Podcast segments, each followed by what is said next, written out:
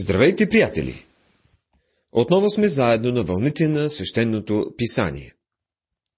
Отново сме в страниците на Старият Завет. И тази вечер ще слушате наставленията на пророк Еремия от неговата чудесна книга. В миналото предаване започнахме изучаване на първите девет стиха от глава първа. Говорихме за призоваването на пророк Еремия от Бога и авторитета, който той му дава. Тази вечер продължаваме от стих 10 на глава 1.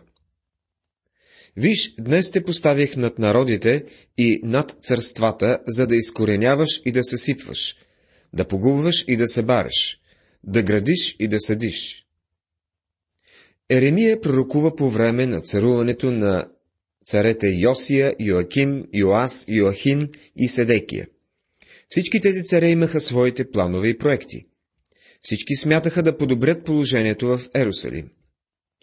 Щяха да се справят с екологията и да се отърват от бедните квартали. Всеки имаше своя програма срещу бедността. Но никой от тях не обръщаше много внимание на пророк Еремия. Те го игнорираха.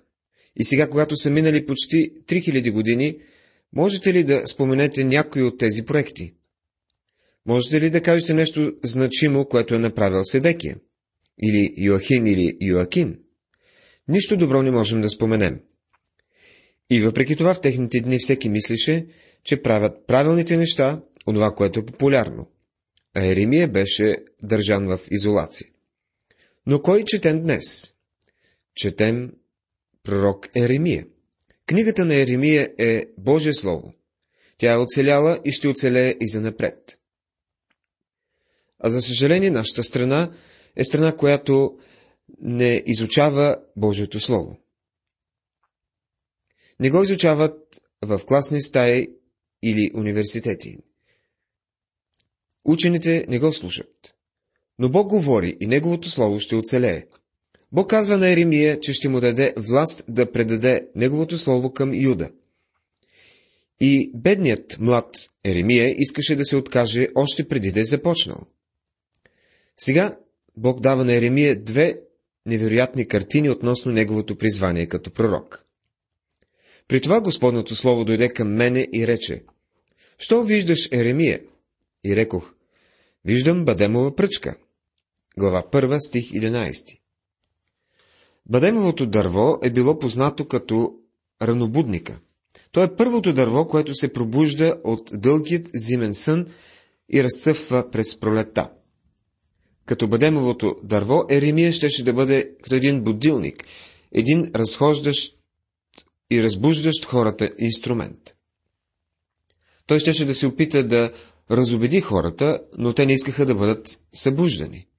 Никой, който е заспал, не обича да бъде буден. Будилникът е едно от най-непопулярните вещи в света. Много хора, като чуят будилника, го замерят с възглавница или бързо-бързо го спират. Еремия щеше да бъде такъв ранобудник за народа на Юда. Тогава Господ ми рече, право си видял, защото аз бързам да изпълня Словото си. Глава 1, стих 12. Бог казва точно така. Ще ти дам думи, които ще ги разбудят. Ще ги разтърся в съня им. И втори път Господното Слово към мене дойде и рече, Що виждаш ти? И рекох, виждам котел, който възвира, и лицето му е от север. Глава 1, стих 13. Кой беше този котел? По времето на Еремия, Египет и Асирия не бяха вече опасност за южните царе на Юдея. Но покрай плодородният полумесец на север имаше врящ котел. Надигащата се мощ на Вавилон, която в последствие щеше да унищожи Юда. Работата на Еремия беше постоянно да предупреждава свя... своят народ за това, което ще им се случи. Тогава Господ ми рече, от север ще избухне зло върху всичките жители на тази земя. Защото, ето, аз ще повикам всичките колена на северните царства, казва Господ. И те ще дойдат и ще поставят всеки престола си в входа на Ерусалимската порда, порта и срещу всичките стени около него и срещу всичките юдови градове. Книгата на пророк Еремия, глава 1, стихове 14 и 15. Един век по-рано Бог беше избавил Ерусалим и сега всички фалшиви пророци тичаха наоколо и казваха, че Той ще го направи отново. Всичките Божии пророци от миналото Осия, Йоил, Амос, Михей и Наум, всички, които бяха съвси на Иса, вече бяха преминали. Може би Софония и Авакум бяха все още живи. Езекил и Ав също бяха съвременници на Е, но те ще да като пленниците на Вавилонски. Но по това време Еремия стоеше сам и разгласяваше Божието осъждение над народа. Каква ще да бъде реакцията на едно такова послание? Записано е в 19 стих на глава 1. Те ще воюват против тебе, но няма да ти надвият, защото с тебе, за да те избавям, казва Господ. Господ казва, продължавай и въпреки, че те ще ти се противят и няма да искат да слушат посланието ти, въпреки това ти го кажи. Еремия се чувстваше неспособен и недостоен за служа пророк и предлага това като едно извинение.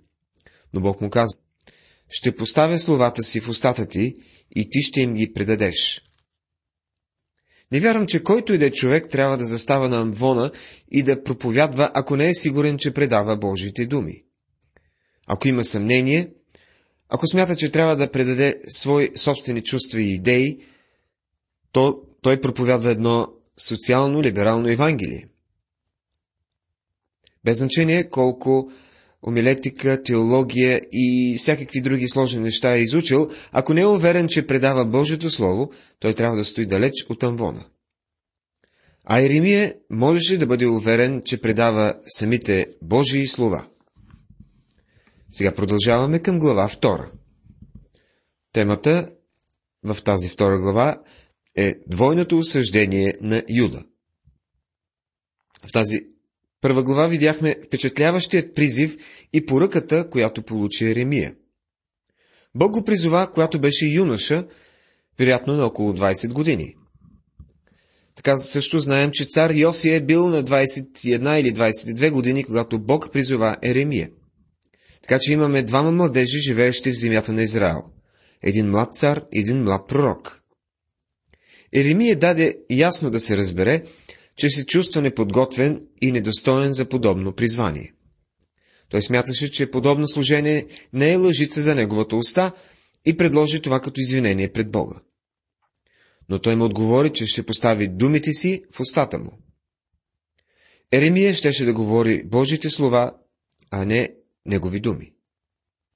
Глава 2 до глава 6 обхващат първите пет години от служението на Еремия. И след като той започна да пророкува в 13-та година от царуването на Йосия, обещаните послания от Бога идваха в продължение на пет години до намирането на книгата на закона в храма. Посланията от 7 до 9 глава се отнасят до освещението на храма и намирането на книгата на закона. Това, което се случи в 18-та година от царуването на Йосия. След това в 10 до 12 глави има послания, които дойдоха във време на реформи и съживление след откриването на книгата на закона. За да се ориентираме по-добре в този исторически период, трябва да изследваме историческите книги заедно с пророческите. Ето защо ще се върнем към 34 глава от втора книга на летописи, за да наместим посланието на Еремия в точният исторически контекст. Казва се, Йосия бен 8 години на възраст, когато се възцари, и царува в Ерусалим 31 година. Той върши това, което бе право пред Господа като ходи в пътищата на баща си Давида, без да се отклони надясно или наляво. Ето един прекрасен цар, който управляваше през разцвета на юдейското царство. В осмата година на царуването си, когато бе още млад, почна да търси Бога на баща си Давида, а в 12-та година почна да чисти Юда и Ерусалим от високите места, от ашерите, от ваяните идоли, от леените идоли. Това са първите пет години на пророкуване на пророк Еремия. В този период. В неговото присъствие се бориха жертвениците на ваалимите и сече комирите на слънцето, които бяха върху тях, и сломи ашерите, и ваяните, и лейни идоли, и като изтрина прах, разпръсна го върху гробовете на уния, които бяха им жертвали. Изгори и костите на жреците на жертвениците им, и така очисти Юда и Ерусалим. Същото направи и в градовете на Манасия, Ефрема и Симеона, и дори Нефталима сред околните им развалени. Тогава се върна в Ерусалим и в 18-та година на царуването си, когато беше очистил земята и Божия дом, прати Сафана, Азалиевия син и градския началник Маасия и летописица Йоах, син на Йохаза, за да поправят дома на неговия Бог. Втора книга на летописите, 34 глава, от 4 до 8 стихове. Именно в това време на прочистване и възстановяване на Божият дом, в който първосвещеника Хелкия намери книгата, както беше кой, книгата на закона, който беше даден на Моисей. По това време, вероятно, е имало две копия, едното за царят и едно за първосвещеника. А преди Йосия да дойде на трона, Юда беше потънала в законите на идолопоклонството по време на управлението на неговият нечестив и безбожен дядо Манасия. И тези копии бяха изгубени сред буклуците, които бяха натрупани в храма. Първото послание на Еремия, започващо от втората глава до петия стих на третата, е към тези хора, които са забравили живия Бог. Трудно можем да открием друг пасаж в писанията, който да е изпълнен с повече искрен патост и нежност. То представлява една красноречива и настоятелна защита в името на Бога, който е бил забравен и наскърбен от юдеите. Младият цар Йосия търсеше искрено Бога, но нямаше Божието Слово. Но знаеше, че идолопоклонството трябва да бъде прекратено. И сега до него застава друг, един млад мъж, млад пророк, който го насърчава в неговата решимост. Словото Господне дойде към мене и рече, идите прогласи в ушите на Ерусалимската дъщеря, думайки, така казва Господ, помня за тебе милеенето ти, когато беше млада, любовта ти, когато беше невеста, как ме следваше в пустинята в непосята земя. Израел беше свят Господу, първак на рожбите му. Всички, които го пояждаха, се счетоха за виновни. Зло ги постигаше, казва Господ. Глава 2, стих 1, 2 и 3. Бог прави нещо много прекрасно. Той кара Израел да си спомни за пролетта на техните взаимоотношения, когато той ги изведе от Египет и как те последваха огнения стълб вечер и облачният стълб денем. Следваха го там в тази страшна и ужасна пустиня, където търсиха Господа. И сега Бог им напомняше всичко това. След като Бог ги беше благословил и им даде добра земя, те се обърнаха от него обаче. Както Йосия, Осия беше казал за Северното царство, Ефрем се покри с мазнина и нечестие. В тяхното удобно и светско общество те се обърнаха от живия Бог, за да служат на идоли. Човек не може да не забележи, че има аналогия между Юда тогава и нашият народ днес. Бог е изоставен. Днес ние сме се отдалечили от Бога. Най-добрите новини, които искаме да чуем, са за един оживен стоков пазар в нашата страна. Най-добрите новини за хората са тези, които ще сложат пари в джоба ни. Парите са движещата сила днес. Ефесяните някога са казвали и са викали Велика е ефеската Диана. Дяне на апостолите, 19 глава, 28 стих. А вика на българите Велик е всемогъщият долар и Бог е забравен. Бог казва, спомням си за теб. а те са го забравили. Но той не, го е, не ги е забравил. Той е милостив Бог. И неговите слова бяха Вие ми принадлежахте. Следвахте ме и аз ви водих. Чуйте Словото Господне, доми Яковов и всички родове на Израилевия дом. Глава 2, стих 4 Въпреки, че десетте племена бяха победени от асирийците, те все още съществуваха. Не бяха се отправили на пътешествие, а те стояха там. Той се обръща към Якововия дом и всичките родове на Израел. И днес Божието послание е отправено към всички хора, дори тези, които се намират в плен на греха. Така казва Господ. Каква неправда намериха в мене бащите ви, та се отдалечиха от мене и ходеха след суетата и станаха суетни? Глава 2, стих 5. Без съмнение, това е един от най-великите пасажи в писанията. Забележете прекрасният начин, по който Бог се обръща към тях. Какво сбърках, да ми отблъснахте, казва Бог. Приятели, кажете, какво не е наред с Бога, да, да не се интересуваме вече от Него? Защо не му служим? Има ли неправда в Него? Прави ли днес Той нещо неправилно? Той ни пита, чрез Еремия, каква неправда намериха в мене бащите ви? Нито рекаха, къде е Господ, който ни изведе из египетската земя, който ни води през пустинята? През страна пуста и пълна с пропасти, през страна безводна и покрита с мрачна тъмнина, през страна, по която не минаваше човек и гдето човек не живееше. Стих 6 Хората просто не минават през тази страна, през която минаваха израиляните в миналото. И не са много тези, които днес я прекосяват. И въпреки това, Бог държа своите люди в тази ужасна пустиня в продължение на 40 години и се грижеше за тях. И въведах ви в плодородна страна, за да ядете плодовете й и благата й. Но като влязохте, осквернихте земята ми и направихте мерзост наследството ми. Пророк Еремия, 2 глава, 7 стих.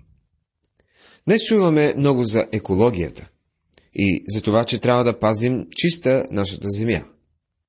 Това е нещо добро. Тя наистина има нужда от почистване. Но трябва да признаем, че има голямо количество нравствена нечистота и деградация, една развала у човеците. Именно за това говори Бог тук. Хората замърсиха Божията земя. Той възнамеряваше те да бъдат свидетели за него. А вместо това, те бяха точно толкова лоши, както хората, които стояха пред тях. Свещениците не рекоха, къде е Господ? Законовеците не ме познаха. Също и управниците станаха престъпници против мене. И пророците пророкуваха чрез Ваала и ходиха след безплодните, безполезни идоли. Глава 2 стих 8 Бог поставя отговорността върху духовните водачи. Ние сме убедени, че проблемите в нашата страна започват с църквата. Никоя нация не пада, ако първо не падне духовно. Първо има духовно отстъпничество, морална деградация и накрая политическа и економическа анархия. Това е начинът по който всеки народ се проваля като народ. Свещениците не рекоха, къде е Господ. Днес има много хора, които се водят библейски учители и проповедници, обаче те самите не познават Божието Слово. В резултат на това, че не познават Божието Слово, те не познават и Бога. Трябва да познаваме Божието Слово, за да познаваме Бог. Затова аз още ще се съдя с вас, казва Господ, и с внуците ви ще се съдя. Глава 2, стих 9. Бог казва, не съм ви оставил още. Все още смятам да споря с вас. Колко е чудесно, че Бог не се отказва. Защото две злини сториха моите люде. Оставиха мене извора на живите води и се изсякоха щерни, разпукнати щерни, които не могат да държат вода. Книгата на пророк Еремия, глава 2, стих 13. Израел беше сторил две злини. На първо място бяха отхвърлили Иова, извора на живата вода. И на второ място, израелтяните си изсекоха свои щерни, които не могат да задържат вода. Много хора днес са си изсекли свои щерни и си пият само от тях. Разбира се, те не намират удовлетворение. Например, всеки бизнесмен, който е направил 1 милион лева, жадува за още. Той иска да направи поне още един. Същото е вярно и за славата. Никога не е достатъчно. Бог продължава да говори за, на своите люди, споменавайки тяхното отстъпничество за първи път. Твоето нечестие ще те накаже, и твоите отстъпления ще те изобличат. Познай прочее и виж, че е зло и горчиво нещо, гдето си оставил Господа своя Бог и гдето нямаш страх от мене, казва Господ Йова на силите. Глава 2, стих 19. По-нататък в трета глава ще открием, че отстъпничеството се споменава толкова много пъти, колкото в цялата останала Библия, така че изглежда това трябва да е доста важно за Бога. Остатъка от тази втора глава е една полемика срещу идолопоклонството, която продължава в трета глава. Вместо да цитирам тази част, аз ви я препоръчвам да я прочетете в своите библии до самият и край. Когато се запознаете изцяло с пророчествата на Еремия, ще се удивите колко чудесно е Божието Слово. Интересно е да се види, че когато човек отхвърля Бога, той винаги си прави някакъв идол в земяна. Когато хората си правят свои собствени богове, те ги правят такива, каквито са им угодни. Те правят Бог, чието изисквания могат да покрият. С други думи, това всъщност е проекция на старата човешка природа.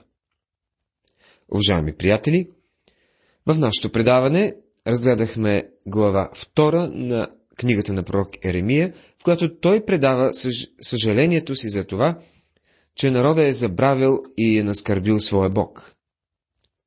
Ще продължим с глава 3 в следващото предаване. Бог да ви благослови!